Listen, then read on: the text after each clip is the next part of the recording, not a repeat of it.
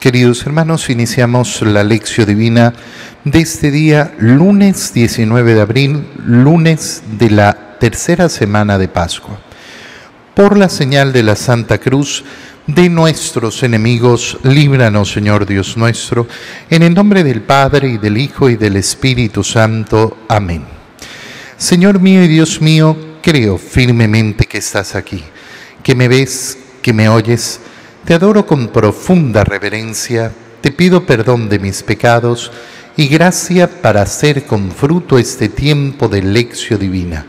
Madre mía Inmaculada, San José, mi Padre y Señor, Ángel de mi guarda, interceded por mí. Continuando esta semana con la lectura del libro de los Hechos de los Apóstoles, estamos ahora en el capítulo 6, versículos 8 al 15. En aquellos días, Esteban, lleno de gracia y de poder, realizaba grandes prodigios y signos entre la gente. Algunos judíos de la sinagoga llamada de los libertos, procedentes de Sirene, Alejandría, Cilicia y Asia, se pusieron a, a discutir con Esteban, pero no podían refutar la sabiduría y el espíritu con que hablaba entonces sobornaron algunos hombres para que dijeran, nosotros hemos oído a este hombre blasfemar contra Moisés y contra Dios. Alborotaron al pueblo, a los ancianos y a los escribas. Cayeron sobre, sobre Esteban, se apoderaron de él por sorpresa y lo llevaron ante el Sanedrín. Allí presentaron testigos falsos que dijeron, este hombre no deja de hablar contra el lugar santo del templo y contra la ley. Lo hemos oído decir que ese Jesús de Nazaret va a destruir el lugar santo y a cambiar las tradiciones que recibimos de Moisés.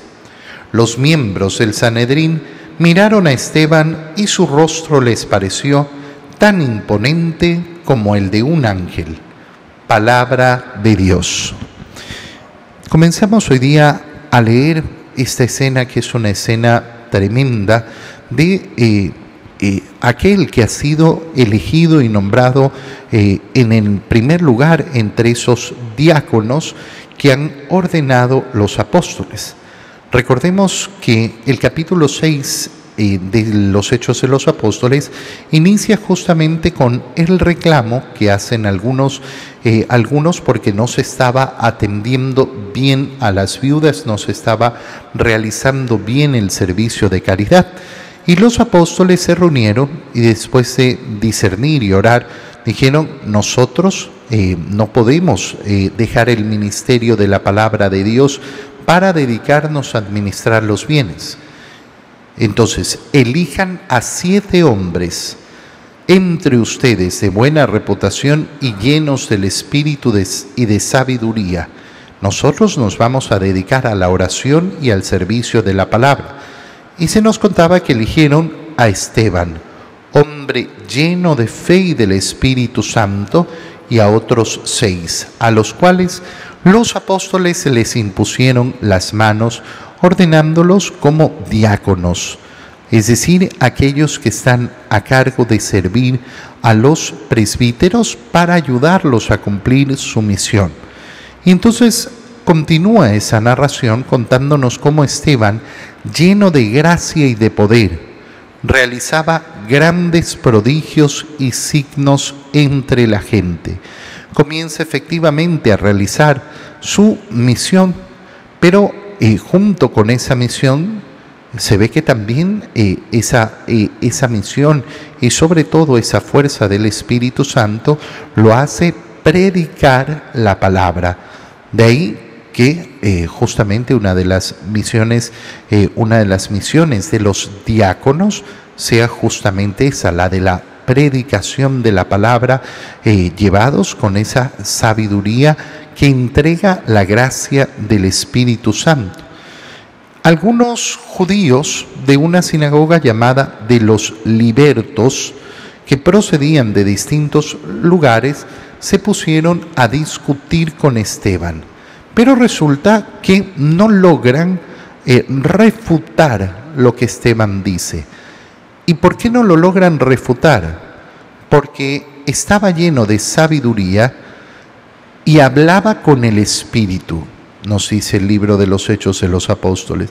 ¿Qué causa esto en aquellos que querían refutarlo?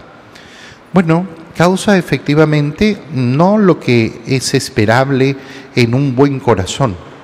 En un buen corazón lo que se espera es que cuando entro en una discusión, cuando hablamos de discusión no hablamos de pelea, cuando entramos en una discusión, cuando efectivamente estamos discutiendo sobre un tema, yo tengo que tener la humildad de reconocer si el otro tiene la razón.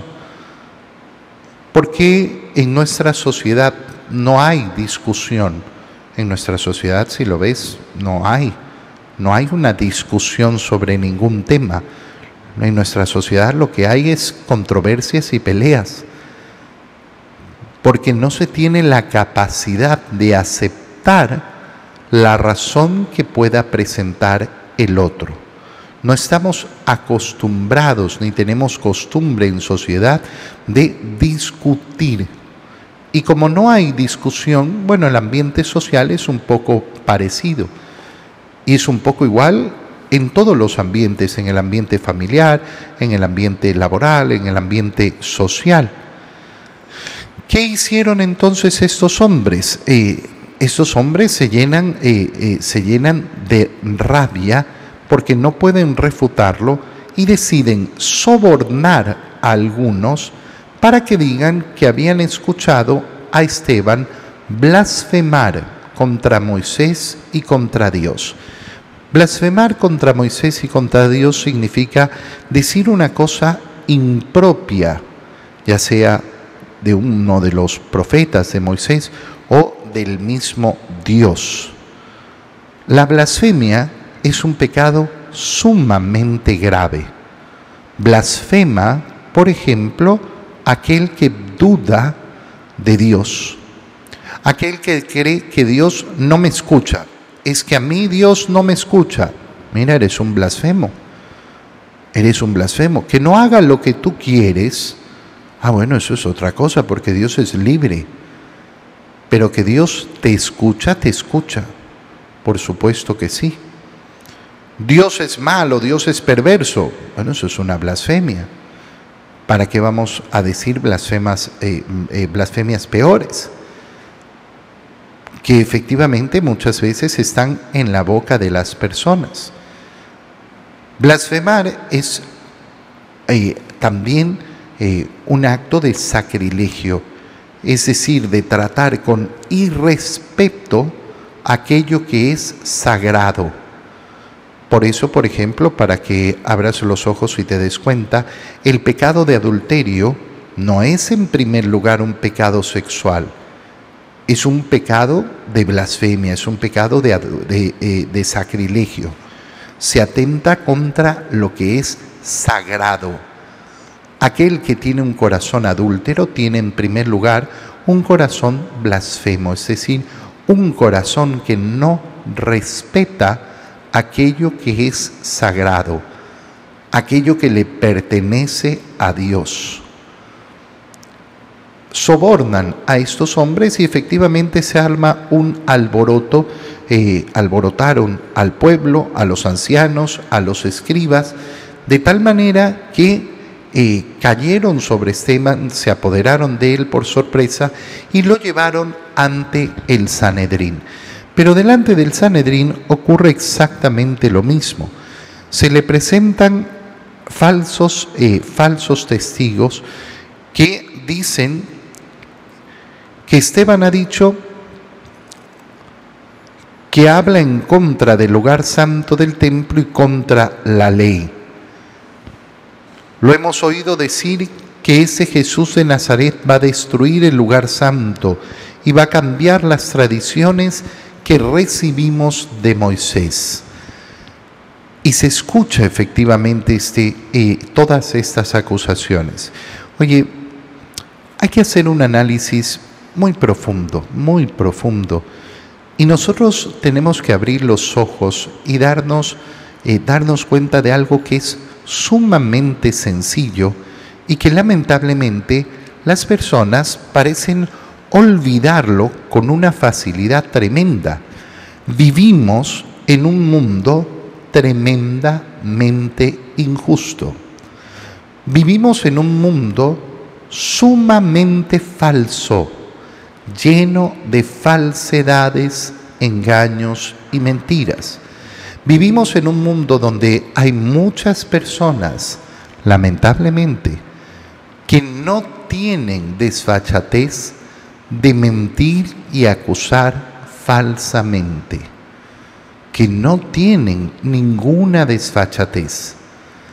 Pero cuando nos enfrentamos a la injusticia y esa injusticia nos produce, como debe producirnos, tanta indignación, ¿qué tenemos que hacer? Porque lógicamente las condiciones de injusticia que hay en el mundo no las podemos solucionar. Quisiéramos solucionarlas, quisiéramos que hubiera verdadera justicia, pero la gran mayoría de injusticias no están en tus manos, no están en mis manos. Y si soy víctima de la injusticia, si soy víctima de que me acusen falsamente, si soy víctima de que hablen mal de mí, si soy víctima de que eh, hagan juicios en contra mío, ¿qué tengo que hacer? Bueno, en primer lugar, recordar las bienaventuranzas. Con las bienaventuranzas el Señor lo que nos ha mostrado es cómo su camino de salvación, su camino de liberación, está construido con una lógica completamente distinta a la de los hombres. Bienaventurados los pobres inician las bienaventuranzas, pero después agrega, bienaventurados los que tienen hambre y sed de justicia. Aquellos que están anhelantes de justicia. ¿Y por qué? Primero porque han luchado en este mundo para lograr ser justos, para vivir con justicia, para dar a cada uno lo que le corresponde. ¿Por qué? Porque tengo anhelos en el alma de ser justo. Qué bonito es tener como ejemplo a San José en la justicia, el justo San José. Pero además tengo hambre y sed de justicia porque no la he recibido, porque en este mundo he recibido acusaciones falsas, porque se han hecho juicios contra mí basados en mentiras, basados en, basados en falsedades. Y no he podido solucionarlos, no he conseguido justicia en este mundo. Bienaventurado Bienaventurado, eres bienaventurado si tienes hambre y sed de justicia, porque serás saciado. ¿Qué significa que seré saciado? Que recibiré la plena y verdadera justicia. La justicia verdadera, la que importa, la única que cuenta, la de Dios. Dios es el justo. Y la injusticia no tendrá impunidad al final del día. Podrá parecer que la injusticia vence y efectivamente vence tantas y tantas veces en este mundo, pero no va a tener la última palabra, porque esa última palabra le pertenece a Dios y porque el juicio de Dios al final del día es el único que importa. Y esto nos tiene que hacer reflexionar además entonces en esa realidad social en la cual vivimos. Oye, a mí me llama mucho la atención la capacidad de las personas de no entregar su corazón a Dios, de no vivir apegados a la ley de Dios, de no tener confianza en Dios de no creer, de no tener fe en el Señor, pero con cuánta facilidad le creen a los testimonios del mundo sobre otras personas. No, es que dicen que fulanito hizo no sé qué, dicen que hizo no sé cuánto, dicen que por aquí. ¿Quién lo dice? Ah, bueno, lo dicen, lo dice la gente, lo dice Twitter, lo dicen las redes, me llegó un mensaje por WhatsApp. Y con eso yo tengo suficiente. Oye, qué ganas, qué ganas tengo yo de que las personas tengan tanta fe en la palabra de Dios y confíen tan rápido en la palabra de Dios como confían en los mensajes de WhatsApp, como confían en aquello que leen en cualquier lado. ¿Cómo se puede ser tan confiado en la palabra del mundo si sabemos, sabemos perfectamente la enorme injusticia que hay y sabemos cuánta maldad y cuánta mentira hay. Esto se aplica además a nivel social, es decir, respecto a cualquier persona de la sociedad, pero se aplica también al nivel de amigos, al nivel de familiares. Basta con el testimonio de uno para creerlo inmediatamente. No, pero es que a mí me lo contó. ¿Y cómo sabes que el que te lo contó no miente? Ah, eh, eh, ¿Cómo me va a mentir? ¿Acaso, ¿Acaso no te das cuenta que la gente miente y miente mucho? Pero yo no puedo pasarme dudando. No, pero no tengo por qué creer lo que me dicen de los demás. Y si me interesa y si el tema me es efectivamente eh, importante para mí, entonces tengo que acercarme a la persona y conversar y averiguar qué cosa hay de verdad y qué cosa no lo es. Qué bonito es contemplar a Jesús en la cruz.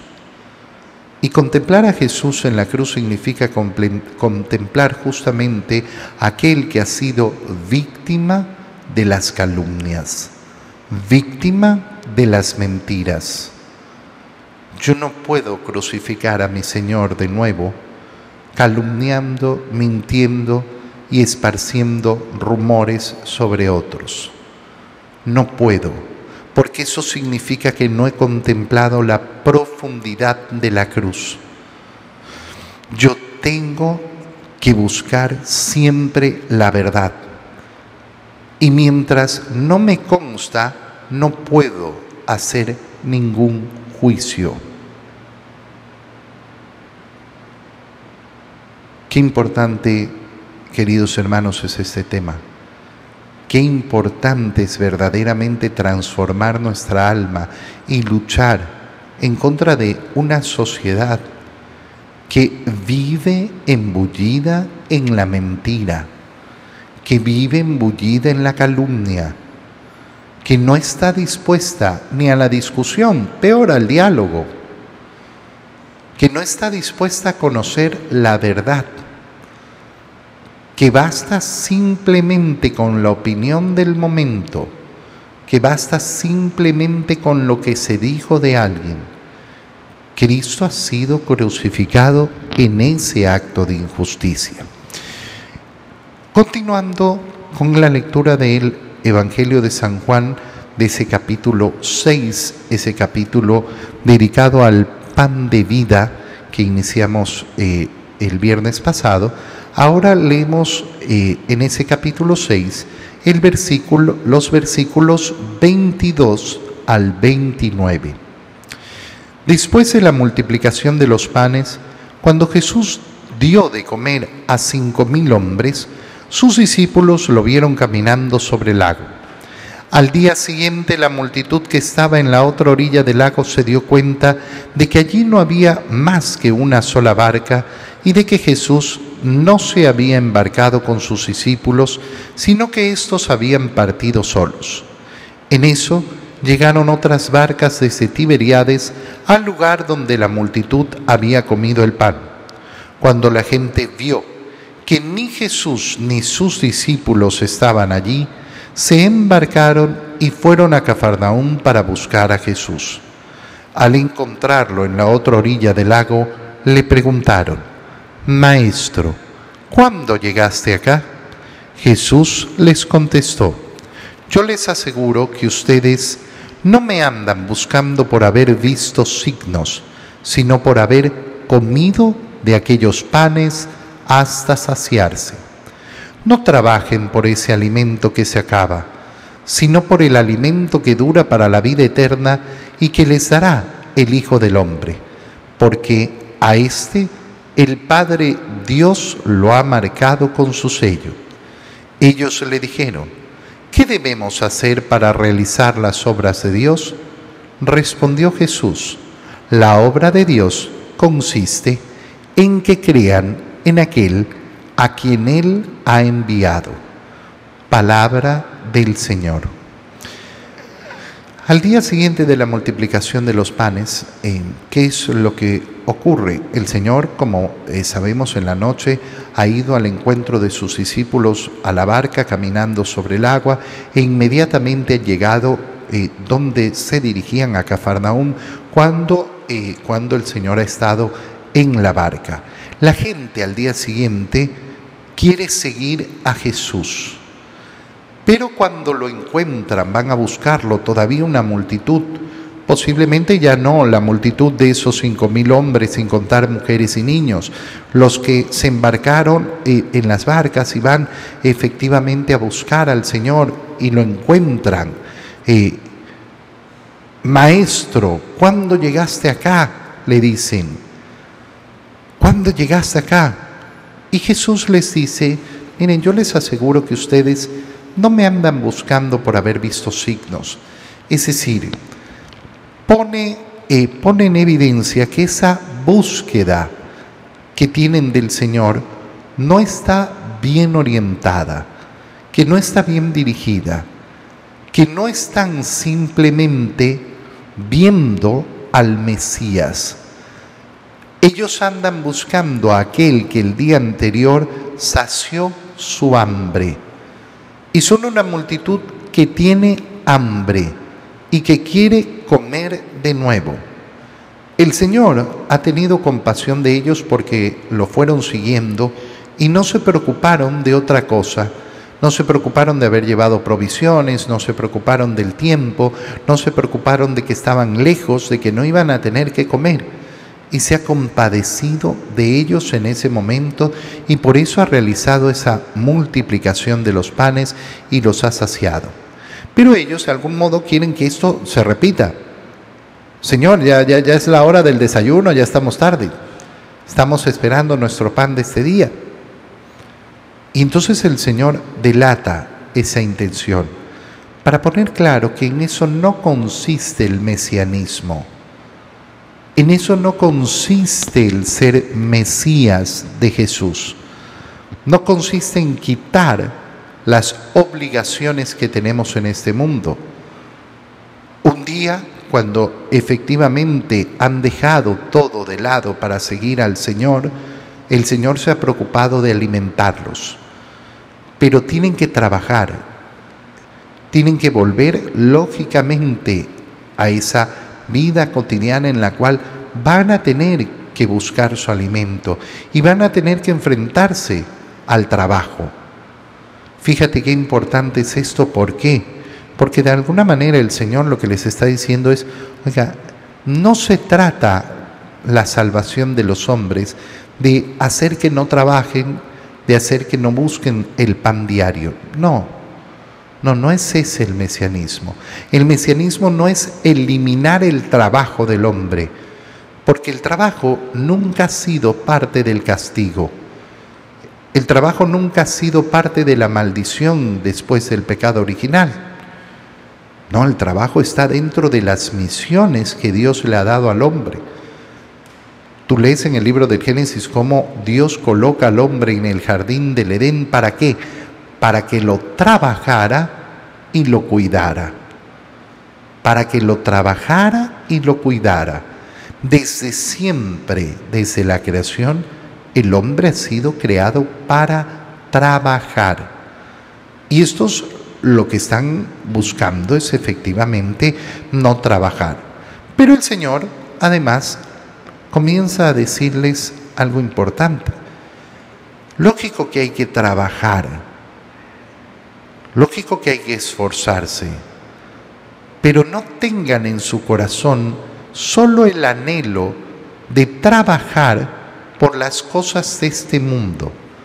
No trabajen por ese alimento que se acaba, sino por el alimento que dura para la vida eterna. ¿Para qué trabajo yo?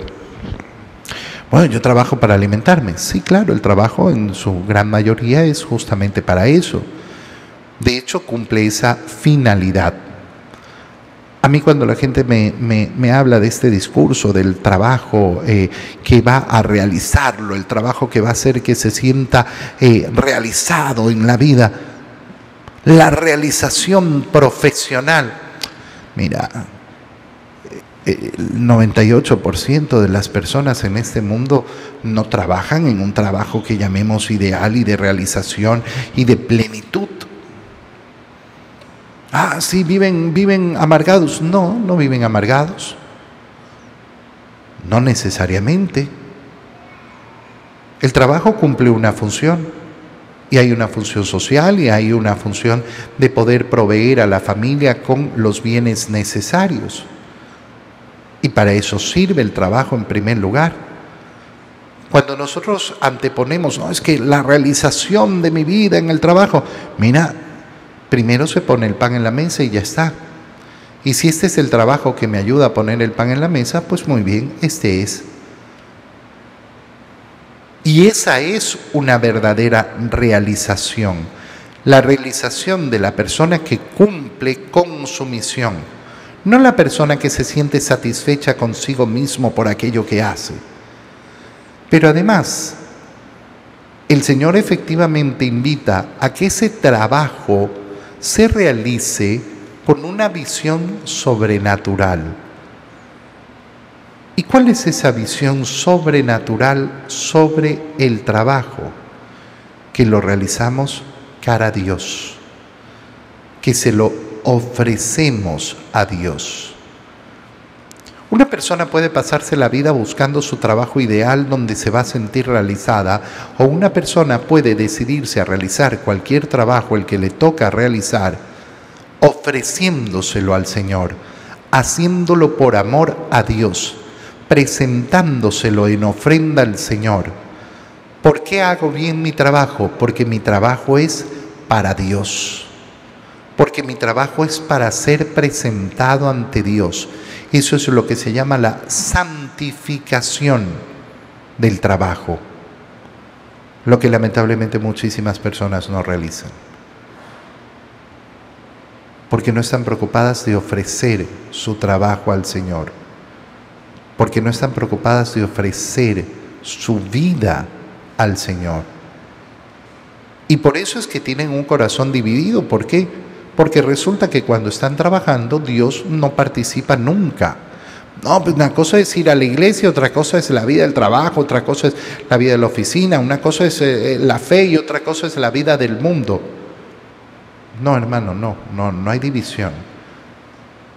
El ser humano tiene una sola vida y el cristiano tiene un solo corazón.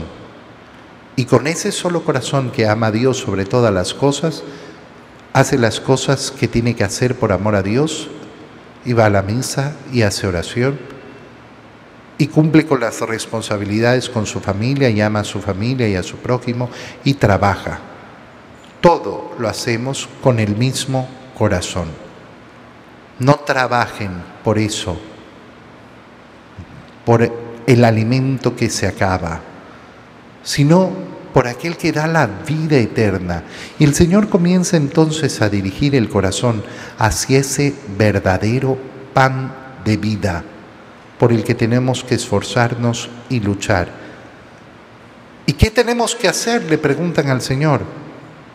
Creer en aquel al que Dios ha enviado, es decir, creer en lo que yo les digo.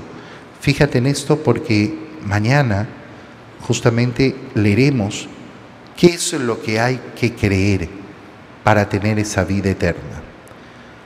Te doy gracias, Dios mío, por los buenos propósitos, afectos e inspiraciones que me has comunicado en este tiempo de lección divina. Te pido ayuda para ponerlos por obra. Madre mía Inmaculada, San José, mi Padre y Señor, Ángel de mi guarda, interceded por mí. María, Madre de la Iglesia, ruega por nosotros. Queridos hermanos, que tengan todos un feliz día.